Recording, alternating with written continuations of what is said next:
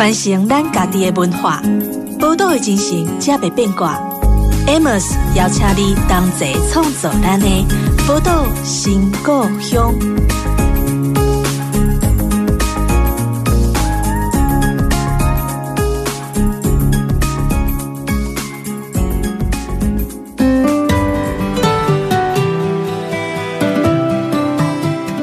欢迎光临报道新故乡，我是 Amos。然后我们今天邀请到这个录音室的这位呃好朋友呢，其实是第一次见他，真的是我们两个都还是十十几岁的时候哈。但是但是因为去他们家拜访的人应该太多了，他可能就不记得当时那个样子。但是我印象非常深刻。我们今天邀请到的是吴英宁。听众朋友对呃英宁应该都很熟悉了，他做过很多不同的事情，是作家，然后曾经参加过很多农运社运，然后呃也当过果菜市场的那个总经理，经理对，然后现在是以民主大联盟的方式来参加这个立法委员彰化县第三选区的一个候选人哦。嗯，好，那我们先请英宁哦，就是。其实我邀请到每个朋友来到节目当中的时候，都很想很喜欢想要偷窥他们的书架，所以就有第一题，到底是哪些书啊？如果说今天是以吴英宁的名字来看一些书单，这书单上面会有哪些书呢？啊，大家好，嗯，哇，今天真的是很高兴来上这个节目哈，是，因为很很久没见了啦，对对。所以，呃，今天呢，给我这个第一题呢，我今天早上其实你知道，现在是立委候选人的身份，所以行程都非常的满。是早上六点多就要起床要去公祭。那在那要去公祭之前呢，我又想到我今天要来受访，要开书单哈，所以我就从我的书架里面。特别挑了几本书，就是说，如果说要介绍给我们的听众朋友呢，嗯、我会推荐的书单。嗯，嗯哼，嗯，第一本呢，从这个小本的，就是夏目漱石的《少爷》啊，为什么呢？诶，我很喜欢他写的内容跟方式，嗯，就是很亲近，但是把主角呢，在这个乡村小学、乡村的学校里面遭遇到的这个事情，然后对抗的这种故事呢，写得非常的生动，嗯哼。其实我后来去日本去旅游的时候，我们也有看到，在日本呢，他们非常的重视这个文学的作品，是，所以你有看到说少爷相关的文创产品、周边产品、周边产品真的非常的多，包括旅游景点呐，也都会把少爷这个角色拿出来推销，哈的，以少爷这个角色来带动他们的农村地区的发展。是，所以第一作品哈。第二，后来就是说，以这个文学作品来带动地方产业发展，就是这、嗯、这个文学作品，它是跟这个土地是完全粘合在一起。对对对，那我会很喜欢少爷哈。对，而且这个少爷呢，就最好是他还有不喜欢看字多的，他其实有漫画版，而且、啊、你看的是漫画版，少爷已经是字比较少的了。那接下来这一本呢，嗯、字就比较多了。这一本就字真的很多，嗯，这一本叫《唯物之神》啊，这是很久以前的版本呢。哦，我我小时候就是看这个长大的，这个时候还是小版本。哇，这是中华民国七十五年的时候七十五年，很久以前了。那我的书架上面是有这个书，这是我小时候就看这个。嗯，那接下来这一本呢是《唯物之神》。啊，这本书我也是看了一遍又一遍，然后这本书是阿兰达迪，印度的女作家写的《唯物之神》。嗯，她的文字呢就相对繁复非常的多，是但是这个整个故事呢，以这种文字表述的方式，可以让人家一读再读了。嗯，所以列狂哦，哇！我有看到那个好多的眉批，因 为看读小说哈，颠倒拢有眉批的哦，哦，看到这段哈，还个想到哈，对照个咱台湾啊，还个想到我想到什么哈，嗯，就有这个眉批啊，随便念一段呢哈，因而也没有一个必然会有的丈夫出现在她的地平线上，嗯哼，一类攻击的女主角了哈，嗯，小时候。成长的这个过程。嗯，呃、那这个哎。欸我现在才发现，我真的是写很多没毕业。简单来说呢，大概有兴趣呢，《唯物之神》是一本很可以读的书。好，再来呢，过来攻击了咱台湾的作家。其实我很喜欢翁闹的作品，虽然翁闹年轻早逝，然后他也没有写作非常多的作品，但是他的作品在那个时代呢，一定是非常非常的前卫，就是一直到我们如今读起来都是非常的。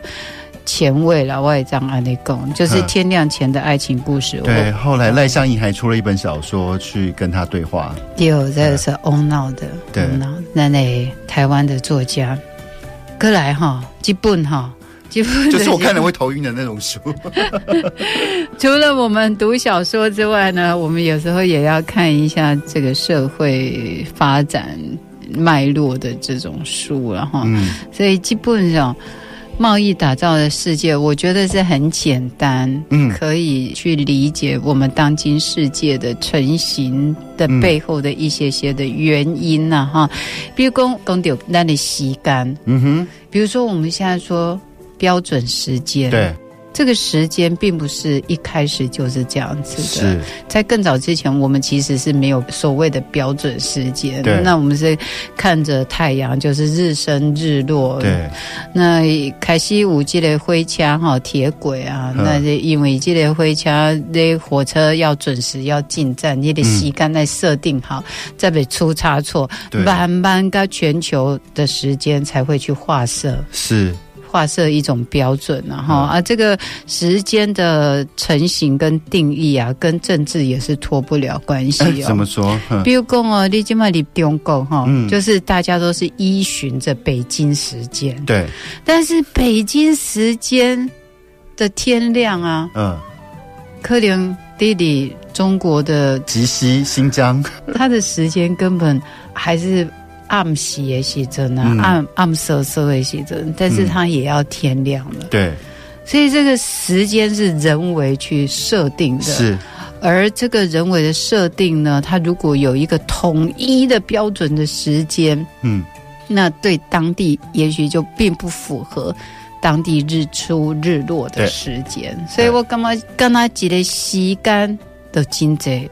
也在讨论的代际了，对，啊，所以这贸易打造的世界来对有提到的各式各样，我们现今也许理所当然，刚刚讲啊，时间就是这样啊，嗯哼，但是其实如果我们再去探究伊的背后，每一个看似理所当然的背后，都有一些成因，对，然后都有一些权力的。权力的那个影子在那边背后作祟，这样子哈，是的，对，因为其实我觉得，因为他从呃西元一千四百年写到现在嘛，这本书我会觉得它有趣的地方，是因为我觉得我们在写呃历史家写历史的时候，很少写到跟商业有关的历史，因为其实包括连台湾，我们自己去追索台湾产业的发展的时候，其实好像也都没有太多。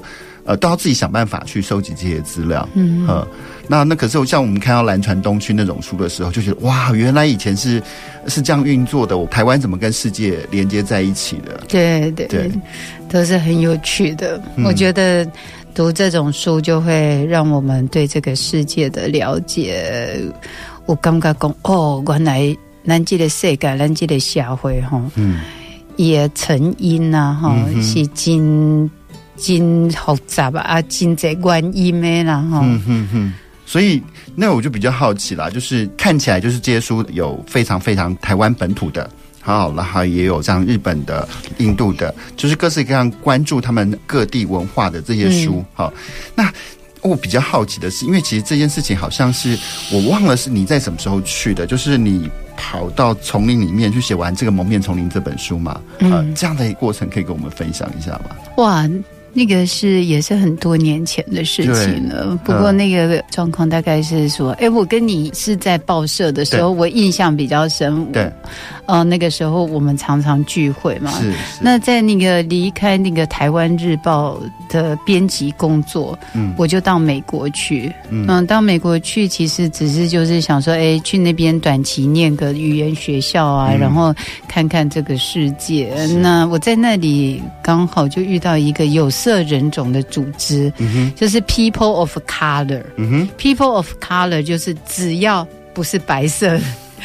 就算就，就是了，就算是有色人种啊，所以我们的黄皮肤的啦、嗯、黑皮肤的啦，哈、嗯，或者是这个棕色的这个肤色的人，都是 people of color 这样。嗯、那我就常常跟他们聚在一起，那他们就说，嗯，他们想要到这个墨西哥的东南山区，Chiapas。嗯那个地方去，因为那个地方就是有呃墨西哥的这个印第安的游击组织，嗯，Zapatista 在那个地方，嗯、他们想要去探访。嗯哼，我一听就说哦，安尼我马贝基。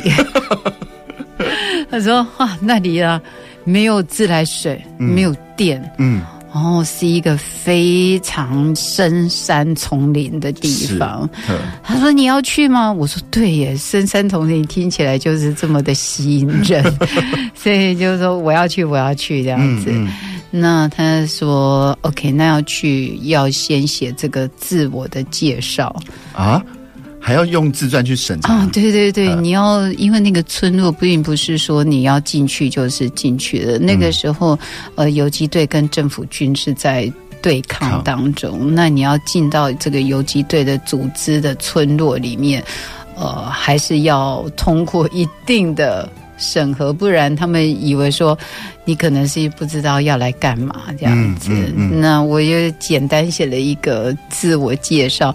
其实去到当地的时候，他们也都会问，嗯，你为什么要来到这里？对。哦，我就说，那我是一个台湾出生长大的女孩，这样子。那我很希望理解你们的故事。那理解你们的故事呢，我可以把你们的故事带回去给台湾的人知道。是，所以就那时候也是承诺说。要把这个 Zapatista 的故事带回给台湾，所以会回来台湾才写了《蒙面丛林》这本书。是，那第一个是你可能一开始是觉得这件事情是有趣的，可是你在那个丛林里面观察到的是什么样的状况？哎、欸，我后来呢写了这本书的过程当中啊，嗯、我再去翻阅一些资料，嗯，我才发现呢，为什么我。在美国的时候，一听到这个就觉得想去。嗯，因为我大学的时候啊，我就看过他们的新闻。是，那时候我自己就做了简报。嗯，把那个他们起义的那个新闻啊，就是做一个小小的一小则的这个报纸新闻的外国新闻的简报。是，我就把它剪下来贴在我的笔记本里面。是但是其实我忘记了。是是。是所以就表示说，我们好像关心的事情呢、啊，嗯，都是隐藏着。就是说，虽然说一听到的时候忘记多年前就很注意到这件事情了，但是这个生命的脉络之后，发现你哎，你关心的事情都是差不多的。对对对，你你就是对这个事情特别想要去理解这样。对，所以去的时候呢。去的时候，其实就是在村落里面生活，嗯，然后也有在跟这个 People of Color 的这个组织啊，嗯、就是一起共同，很像这种营队了，嗯哼。那我们就是住在 Chiapas 的小镇里面，我租，我们就是在同一栋房子里面，会一起煮饭，嗯，然后一起劳动，嗯哼，一起讨论，嗯哼。然后一起到这个游击队的村落里面，那村落里面的情形就是，就是你可以想象，应该大概落后台湾落后台湾五十年，还是大概是 就是就是没有没有没有没有自来水嘛，没有没有没有没有自来水，没有电啊，然后那个养的这个鸡都是很瘦小的鸡，没有饲料，鸡要自己去觅食，然后村子的人也没有厕所，嗯，厕所就是在河边，就是搭建了这个木。嗯，就是木板就搭个寮啊，安呢。对。然后洗澡，洗澡就在河里面洗澡。对。对，然后睡觉的地方就是挂个吊床，就可以睡觉了。那我一直还是没办法适应吊床，所以我我没办法，那个吊床就让我睡得很没有安全感。而且它是把你身体凹起来的啊。丢啊！我吊床我。不会抖呢，对，我基本因为我们可能从小就习惯睡这种平平的、平平的、硬硬的床啊，那些吊床啊那捆的是不会抖，嗯，嘿啊，所以我都睡在那个桌椅拼成的这个，嗯、还是有一个平面这样子的地方，嗯，嗯，体会当然就是点点滴滴啦，很多事情啦哈，嗯、不过。回来之后会特别的有感触，就是说世界很大了哈。嗯、那有些人是这样子的在生活着。是。那我们回到台湾呢？哎，那时候因为是做整理检了嘛哈。嗯。我我请假会记得哈，我回到台湾之后，嗯，就几乎比较少去逛街。哦，为什么？就会觉得说，其 实世界上其实。啊、呃，还有这样子贫穷的地方啊，嗯、然后大家其实面对生活当中很多的困境。嗯，那我们生活在这个地方，这个物质的消费其实是很容易取得了。嗯，但是很容易取得这么快速的这种消费，消费其实也是一个很大的浪费。这样子，是所以。生活上都会有一点点的改变呢，就因为你有这样子的一个经历。对，行动上当然就是去写书了。对，嗯。然后，其实从这样的经历，或者是到印度去，我们应该都会回来之后，都应该会醒思自己是不是要被物质一直这样宰制下去。对对，因为你到过其他的地方，那你会觉得说，其实没有。这么频繁的物质的消费，生活是很可以过了，是，对不对？没有说一定要这样子追求说，呃，我每天都要一件新的衣服这样子，或者是说，这个物质的需求应该就会。会有所有所醒思，也会真心认为说，并没有必要有那么迫切、那么大的物质上面的需求。对，所以其实像我去蓝屿旅行的时候，呃，他们跟我讲一个观念，我就觉得很棒。他说，大海就是达悟族人的冰箱，嗯、就是我们需要多少鱼，就从冰箱里面拿多少鱼。是啊，是啊，对，你就还蛮羡慕那样的世界。好，聊到这边，我们稍微休息一下，稍后再回到我们的节目当中。好。传承咱家己的文化，宝岛的精神才袂变卦。Amos 邀请你同齐创造咱的宝岛新故乡。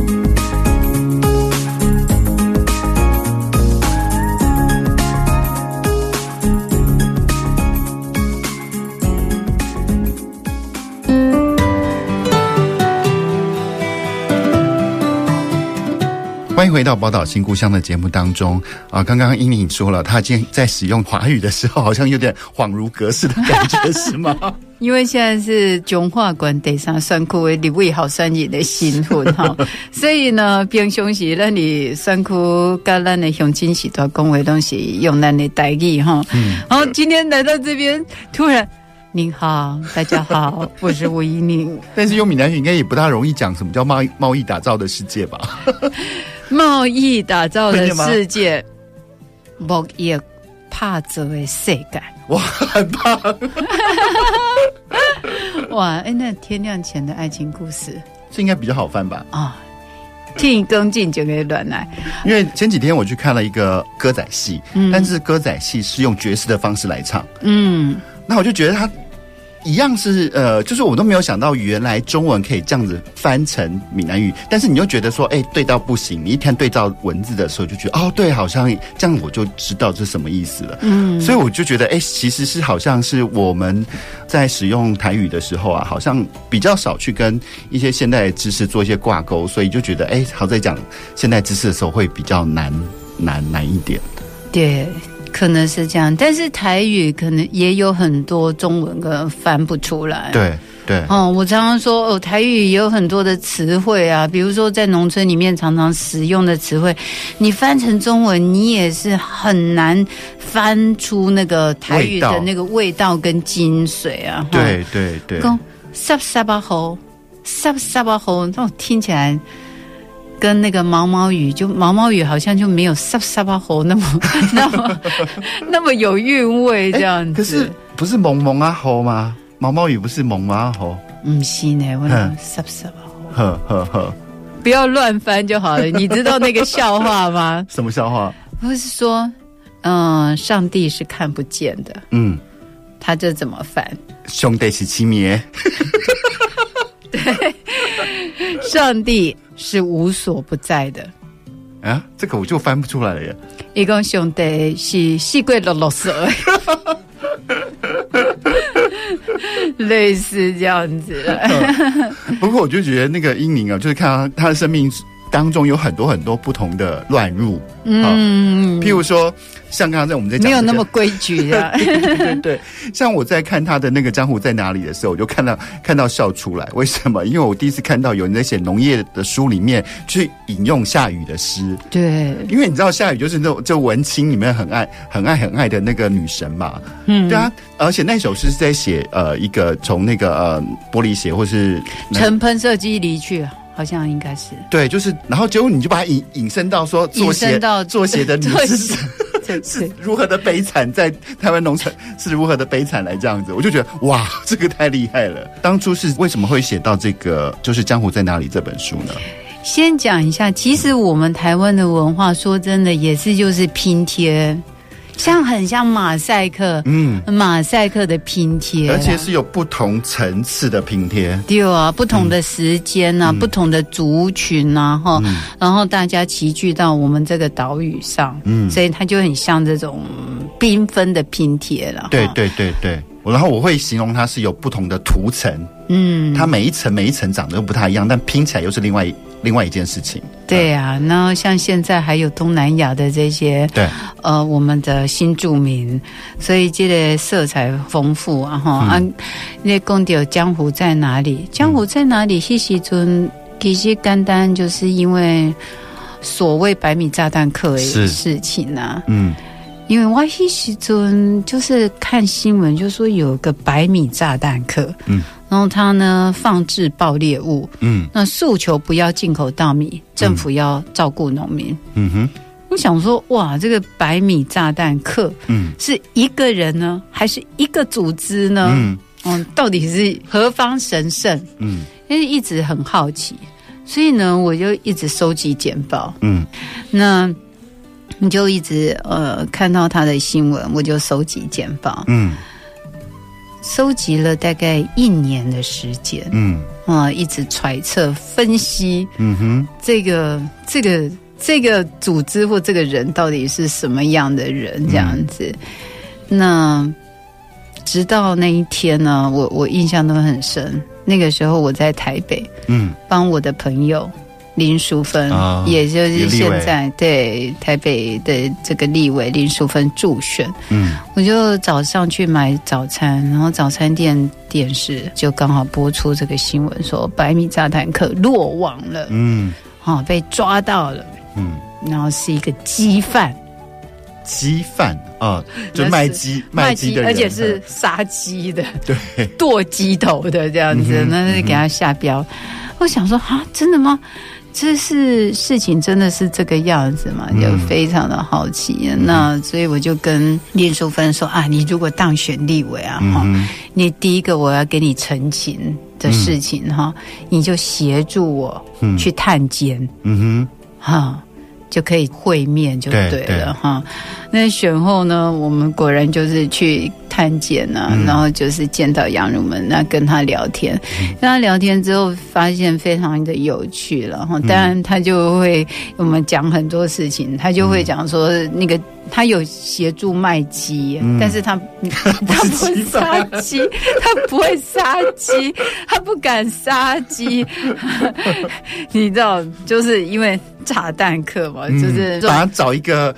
比较暴力的标签，把它贴上去。对呀、啊，好像他平常都在斩鸡头这样子。是是，他说是没有啦。那后来聊一聊，就会比较认识真实的人。嗯，那从杨汝门身上，我就想说，哎，那帮他写一个报道。嗯，可是要帮他写报道的时候，就又衍生到台湾农业的事情。嗯，那就。我认为哈，不是只有杨汝门这一个人，嗯，而他代表的这他为什么会在当时发出这个声音，嗯，那他可以背后引申的就是我们台湾整个农业的发展跟变迁，对，所以录下录下录这集，录下录投入啊，录下足疗录谁录贼啊，对，各种不同年代的资料都找了，对，就越越来越深入，嗯，然后最后就是写成了二十五万字，对，好厚的一本书，嗯。对，这个大概是这样子的成因呢、啊。可是其实这也就牵涉到，就是嗯，其实我对农业应该也不是很熟悉的人，但是我就是从这本书里面看到的，就是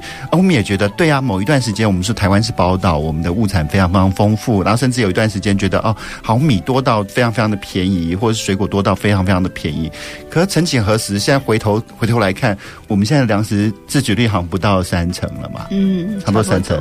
对啊，我在想，哎，怎么会这样子？这是不是就是我们台湾在这几十年以来？来碰到农业的问题到底是怎么样的？这个问题，对，你这样问太大了，太大了，嘿呀！但我只是觉得比较像，就是因为看到《金周刊》的一篇报道啊当中，他就在说呃那个蛋的事情嘛，啊，他就说农业是一个很特殊的产业，嗯，说它是自由市场也不是，然后说它是政府计划经济的一部分也不对，嗯，对啊，那所以农业到底在现在来说，到底是一个什么样的存在？农业其实哈。我遇过一个农友了，嗯、你怎么讲哈？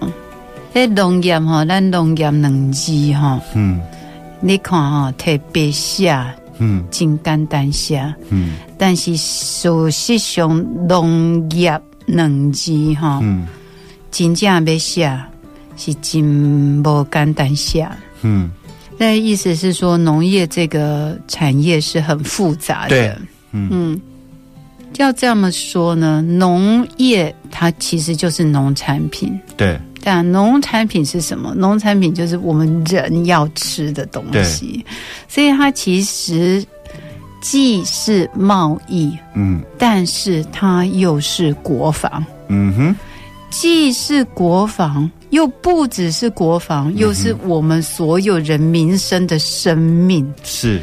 我在这个江湖在哪里曾经写过，就是说粮食就是生命，生命就需要粮食嘛，哈，它不像我们的工业啊，哈、嗯，你给那件后来金甲哈，没 iPhone 啊，没 iPhone 哦，也还好啦，不会死，啦，就会觉得很很物准，很 anky 啊，但是不会死啦，是，嗯，但你今天。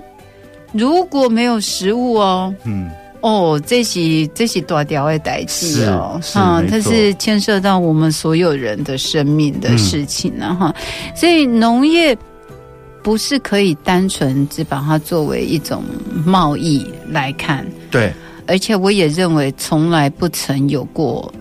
真正所谓的自由贸易啊，嗯哼，因为你看这个全球化的时代，嗯、那所有的贸易商，它相互之间的贸易也牵涉到国家，牵涉到关税啊，嗯、牵涉到嗯贸易的谈判啊，嗯、牵涉到很多的，比如说 WTO 啊，或者是很多的协定的签议啊，对，对，所以这个世界上也并没有纯粹的。自由贸易，所以农业这件事情也是这样子。农业也从来不是说哦，完全是有一种自由的市场，对，那只是说。在这种贸易的过程当中，然后在国家政策的过程当中，然后还有在我们考量我们国家的这个民生的物资，嗯、然后也考量说，包括我们的农地，嗯，啊，我们的农民。然后我们的产业的这种发展的进展，包括甚至我们的生态，嗯，这个东西都会在考虑在农业这个大题里面。对对，哈、哦，所以是一个在林后杂的代志啊，所以在林后杂的代志，当然都不是用一句话在下标签的，无法都对可以理解，或者是有办法去。给他定论挂号这样子，对对，对，而且我觉得农业最难的一件事情啊，譬如说好了，我们以工厂的生产来说，好，工厂很多的生产变数，因为都在室内嘛，我们都是可以控制的。对，但是农业就在一个天然的气候之下，是啊，鸡不下蛋，它就是不下蛋了。你不是改善你的制程啊，或是改善它什么，它就会下蛋了，你知道吗？是啊，嗯，对。那然后小黄瓜一结出来呢，小黄瓜你这样说。哎，stop stop，不要再涨了！我的市场还没有找好，我的消费者还没有准备要买，嗯、你可不可以先暂停一下？对，你可以忍忍耐一下，忍耐一下，忍耐一下，周休二日一下，没有嘛？这这农人也没办法够，哎，我周休二日，然后一个礼拜快是六日，我就像上班族这样子，对，不可能啊！对，他就在涨啊，是，对啊，啊，他不涨，哎，你就一直跟他说。Please, please，快点，快点，Hurry up, hurry up，赶快讲，他可能也没有办法。这像你讲的鸡，他说，哎，我就。我就没办法生蛋，我不想生，也生不出来。嗯，嗯，你一直给他鼓励加油，要鞭打他，我放佛经给他，他他就是不生啊。对啊，对，简单来讲，农业是一个非常非常复杂的，甚至说你要去做跟他做相关的任何的计算，其实都没那么容易。是是是，对，所以我就觉得，其实呃，面对农业这个问题的时候，也许还是要呼吁大家是先多。了解一些，对，不要太快就被一些很耸动的标题给你影响到你的判断了。对对对，嗯，因为其实像，因为我儿子他就在台南养鸡，嗯，然后讲到缺蛋的时候，就觉得就是这样子啊，又有禽流感，因为很多种复杂因素，所以缺蛋就是一种自然现象啊。嗯，对啊，然后他们也他们在那个产业里面就不懂说为什么外面那么群情激愤。对对，然后。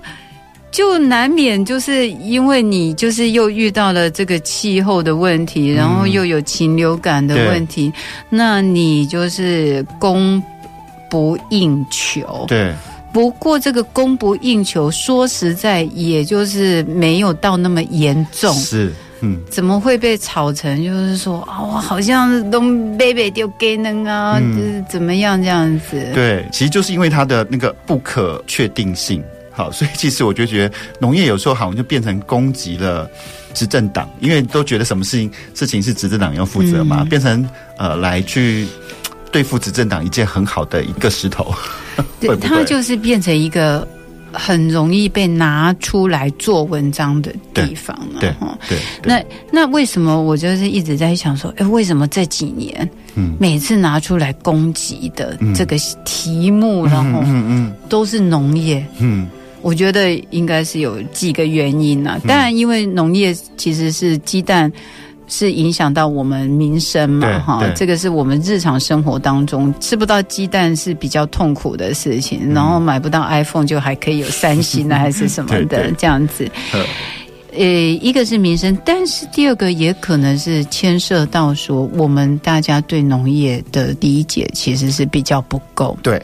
因为不够关心，对他不够理解，所以只要任何谣言一一吹进来的话，马上就听信了这样子。对对对，嗯、简单来讲，就像鬼一样，你不知道它存在，但用鬼来恐吓你的时候，就觉得哇，它好可怕。对对对，因为你平常也没有再去关心说。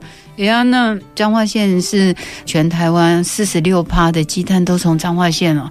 平常也没有人去理解，也没有想要去关心，嗯，然后只是就一被这个哇缺蛋的缺蛋的缺蛋的新闻呢，一放到你的耳朵里面，你就感觉好像真的是这样子。是是是，啊、没错。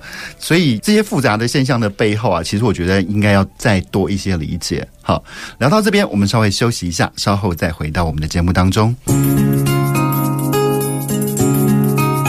传承咱家己的文化，宝岛的精神，才袂变卦。Amos 邀请你同齐创造咱的宝岛新故乡。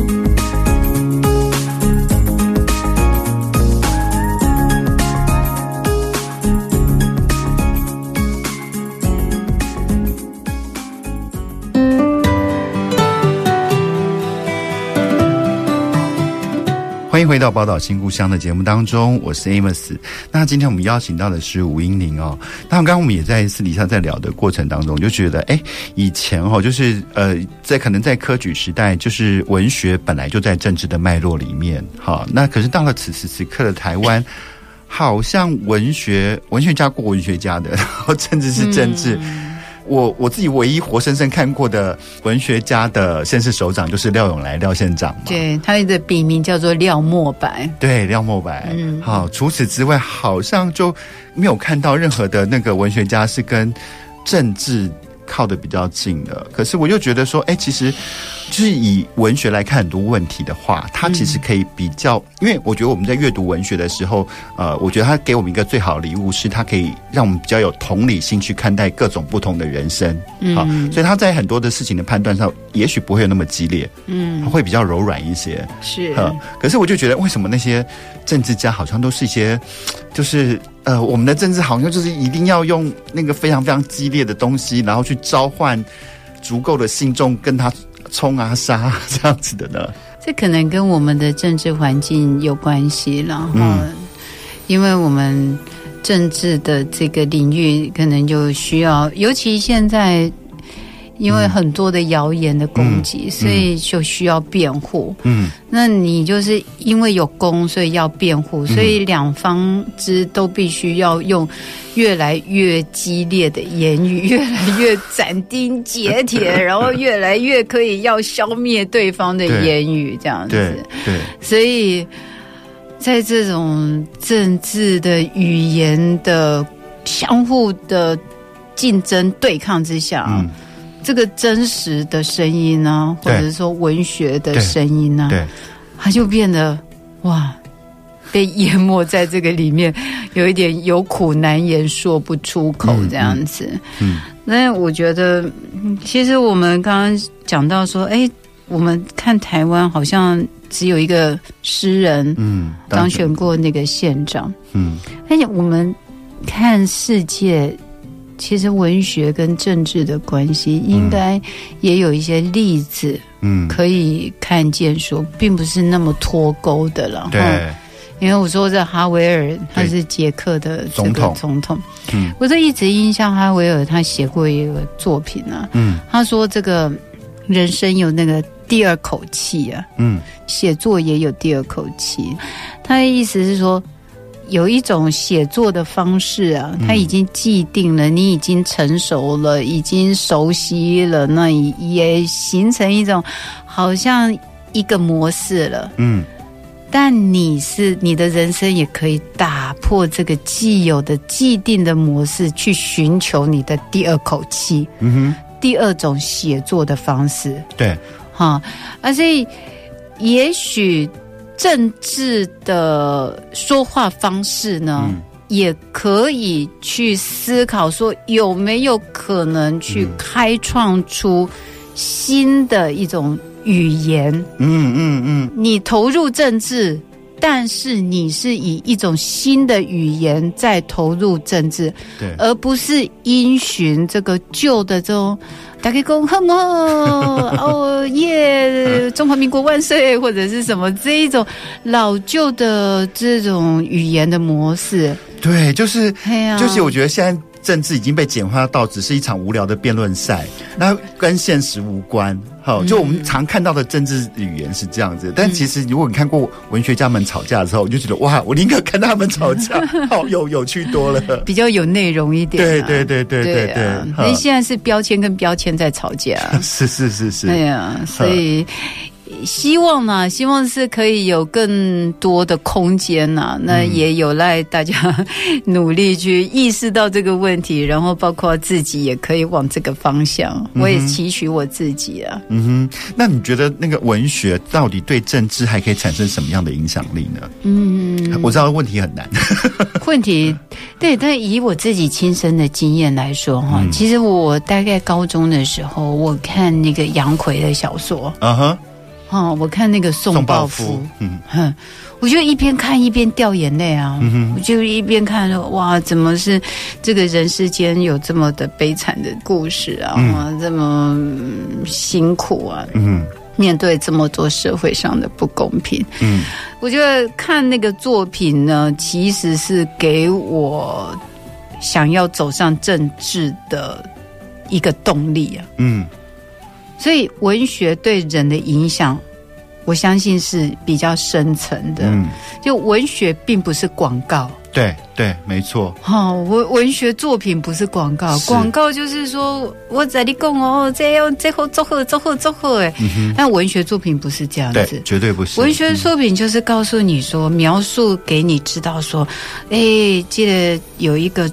状况是这样子，这个真实的情形是这个样子，嗯，然后你自己去体会之后，你自己内心有所感，嗯，甚至形成你自己对这个人生或者是对这个社会的一种信念。对对对，啊，譬如说像我们在看那个陈千武老师的《恋女犯》的时候，嗯，你看到在呃，因为。之前我们可能会期待什么战争故事是一个轰轰烈烈的故事，可是你去看到《烈女犯》的时候，他其实对战争没有太多描写，他更多是人性的冲撞。嗯，你反而就了解了哦，其实，在那么悲惨的境地里面，人们是如何的生存下来的这件事情。对，我觉得有时候他就反而会给我们在现实生生活当中一些力量。对对。然后，哎，我也想到那个胡志明啊，胡啊，对对对对对，越南国父。对啊，我也我也。阅读过一个报道，就是说他其实是阅读这个《悲惨世界》。嗯，那那《悲惨世界》那个小说也给他很大的这个动力。是，嗯，所以文学最重要哎。对，其实讲我今嘛的三 K 卡布西干唐下。可是，可是，我觉得经历过这样的这样的历程，万一以后你还有时间来写的话，我觉得这个经历应该是一个非常非常有趣的题材才对。对，寻找人生的第二口气。你会觉得，那从你参选到现在的过程当中，你会觉得，嗯，因为我不知道怎么讲了，就是我还是觉得，对我来说了哈，对我来说，政治上还是像一滩浑水哈。有时候你不敢接近他的原因是你不知道到底会把你弄脏成什么成什么程度。哦，不会了，不会了。呵我们不会怕脏啊，对不对？因为我们自己就是干净的，嗯啊，我们身上泼了再多的呃，被泼了脏水，或者是有人丢了泥巴，或者是怎么样，其实我们知道我们是干净的，是，所以就不用怕。是是，这个我有听过彦斌大哥转述那个什么，就是那时候北农事件发生的时候，嗯，然后你劝你爸爸的一句话说：“哎呀，我们这种人怕什么呢？”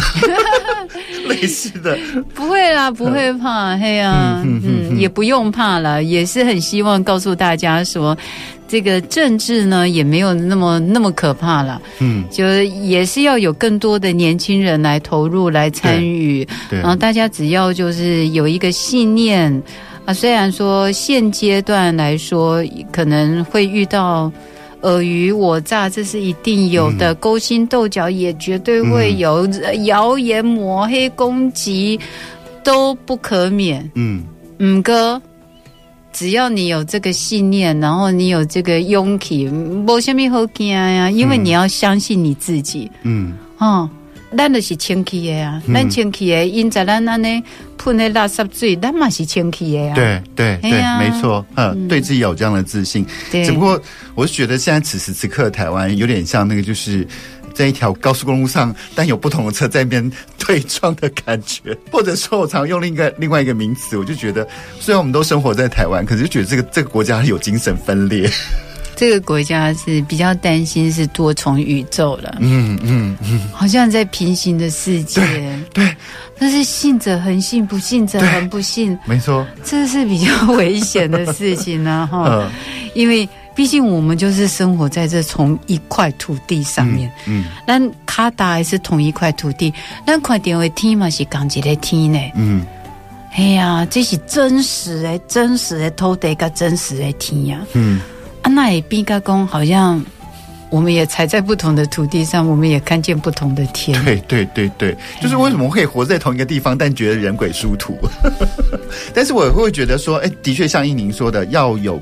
更多的人去去参与这个，你讨厌的样子才有可能改变。对，呃，因为就像我们之前在访问李立清一样，他觉得很多政府部门对于照顾弱势都太笨拙。嗯，好，那他的他的选择是什么呢？他就选择去创办了社会企业，虽然不断不断的失败，可是他觉得老子一定有一天。可以找到成功的方法。是啊，是啊。对，我相信，我相信你们在从事政治的工作，应该是有类似的信念才对。是啊，那没有这个信念，我们为什么要参与政治？对不对？哎呀、啊，一点喜爱我这的信念呐、啊，那些干嘛讲？会使啊，咱拿出来哈，咱会使这个更加好啊，这个更加济，然后也可以呃走出一个不一样的道路出来。是是是，嗯、没错。那我们就是呃，我们也直接祝福英宁啦，我们也很期待，就是说有呃，像如果说英宁当选的话，那也可以帮台湾，尤其是啊彰化那个农业县带来一些新的不一样的想象。哈，或是或者是实践哈，其实除了想象之外，更重要的是实践。是，是，我们很期待这件事情。然后，呃，我们也希望说，真的是像，其实像就像我们的节目名称一样了。这个宝岛是很多人新故乡，因为其实台湾就是个移民之岛，嗯、对对，对很多人来说都是新故乡，都是各式各样不同，但是我们都是在同一块。同一个岛屿上，是是，对啊，我们希望，其实我们真的很呃，想要帮这个社会祈福祈愿的事，我们就是可以快乐出航。对对对，哎呀，平平安安啊，快快乐乐。是，然后迎向我们更美好的未来。是是，嗯、那我们今天就非常谢谢英宁来到我们节目当中喽。谢谢谢谢、呃，我们下礼拜同一时间空中再见，拜拜。拜拜。本节目由文化部影视及流行音乐产业局补助直播。